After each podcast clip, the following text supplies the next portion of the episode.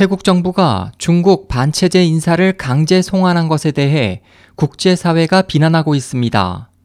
19일 미국 자유아시아 방송 RFA에 따르면 태국 정부는 지난 13일 중국 반체제 인사 둥광핑과 장애페이를 중국에 강제 송환한 데 이어 최근 홍콩 출판업자 구이민하이 사장과 중국에서 탄압받는 파룬공 수련자 2명을 강제 송환시켰습니다.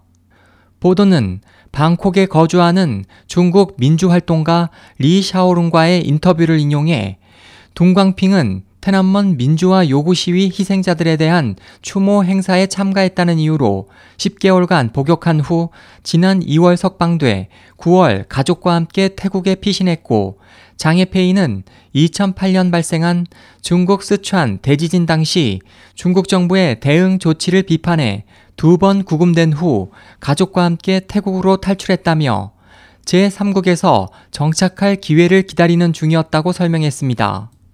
리 샤오룽은 다행히 장 씨의 부인 추링과 둥 씨의 부인 구수화, 딸 둥쇠루이는 캐나다 정부로부터 난민 자격을 인정받아 지난 18일 캐나다로 떠났지만 이들은 남편이 강제 송환돼 매우 걱정하고 있다고 말했습니다.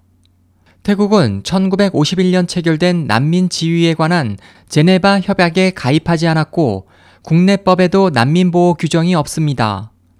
유엔 난민기구는 17일 태국 정부의 송환 조치는 매우 실망스럽다며 태국에는 국제적 보호를 필요로 하는 난민에 대한 처리 법안이 결여됐다고 비판했습니다. 앞서 태국 정부는 지난 7월 터키로 망명하기 위해 자국에 불법 입국한 것으로 보이는 위구르인 100여 명을 중국으로 강제 송환해 국제 여론의 문매를 맞았습니다. 당시 송환에 대해 일부 터키인들은 주 이스탄불 태국 총영사관에 난입해 항의 시위를 벌였습니다.